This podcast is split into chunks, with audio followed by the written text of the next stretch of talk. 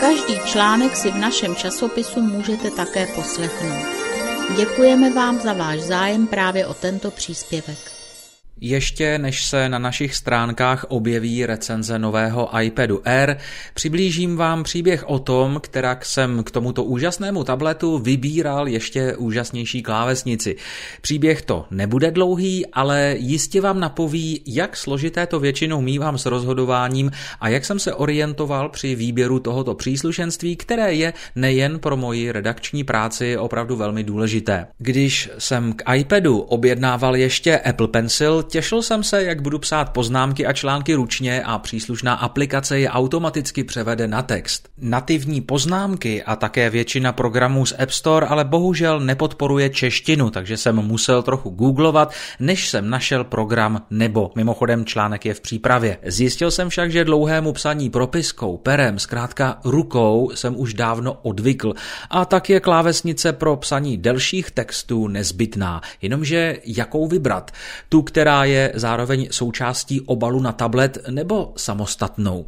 Z hlediska mobility a přenášení zařízení by zřejmě většina uživatelů dala přednost té první variantě klávesnice. Pohodlně tak můžete svůj v úvozovkách psací stroj zavřít a vzít kamkoliv je potřeba. Takové řešení je bezesporu praktické a v podstatě první, které přicházelo v úvahu. Záhy jsem však při výběru začal narážet na malé či velké drobnosti, které mi kazily celkový dojem a nakonec mě donutili zvolit samostatnou bezdrátovou klávesnici Apple Magic Keyboard, která se primárně hodí spíše k Macu než k tabletu. Co mě tedy nakonec odradilo od nákupu klasické klávesnice v obalu? Mám-li být upřímný, tak v první řadě to byla cena za klávesnici, která mi jako jediná ze všech nabízených dávala největší smysl a také se mi nejvíce líbila Magic Keyboard. Investovat do ní téměř 9 tisíc je ale naprosto za hranicí mé tolerance předražených produktů od Apple. Jsem ochoten si připlatit téměř za cokoliv, ale v tomto případě odmítám odmítám obětovat tak vysokou částku jen za klávesnici s ochranným krytem, přestože všechna videa i hodnocení má klávesnice opravdu působivá. Potřeboval jsem obal, který neuvězní tablet ve chvíli, kdy ho do něj vložím, protože rád manipuluju při čtení e-knih a časopisů s co nejmenší hmotností i rozměry zařízení.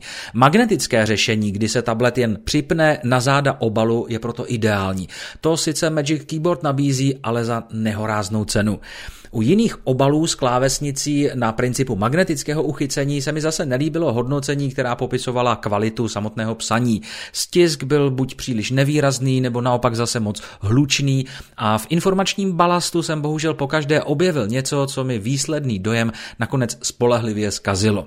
A pak jsem si uvědomil, že ve své podstatě není za každou cenu nutné disponovat klávesnicí, která by byla přímo součástí obalu, ale že se mohu vydat jinou cestou. Cestou, která na první pohled může vypadat o poznání méně prakticky, ale svůj účel nakonec splní při nejmenším srovnatelně.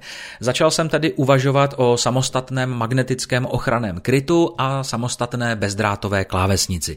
Obal, který jsem měl vyhlídnutý, Smartfolio, je totiž možné přizpůsobit pro položení položení tabletu na desku stolu v odpovídajícím sklonu, aby se před něj mohla případně položit klávesnice nebo jste jen mohli sledovat obrazovku v tom správném úhlu. Apple Magic Keyboard bez numerické klávesnice svoji délkou působí skladně a recenze ohledně delšího psaní, citlivosti i rozměrů kláves na mě udělali dobrý dojem.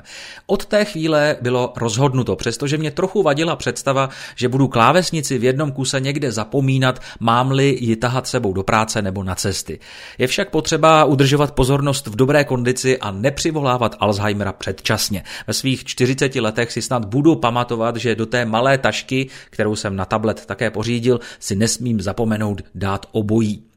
Posílen touhou po komfortním psaní a procvičování paměti, jal jsem se tedy Apple Magic Keyboard za necelé tři tisíce objednat. Klávesnice, která si rozumí také s iPhonem či Macem, mě i hned v prvních dnech jejího používání přesvědčila, že to byla opravdu skvělá volba. V závěru, spíše než recenze, tak slohové práce na téma, jak jsem si vybíral to správné ťukadlo, bych ještě rád vysvětlil proč.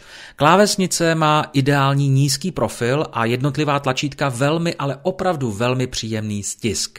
Není nijak hlučná, přestože je zvuková zpětná vazba její důležitou a zároveň decentní součástí. Rozložení a uspořádání kláves je standardní a mají dostatečnou velikost, aby se zabránilo překlepům.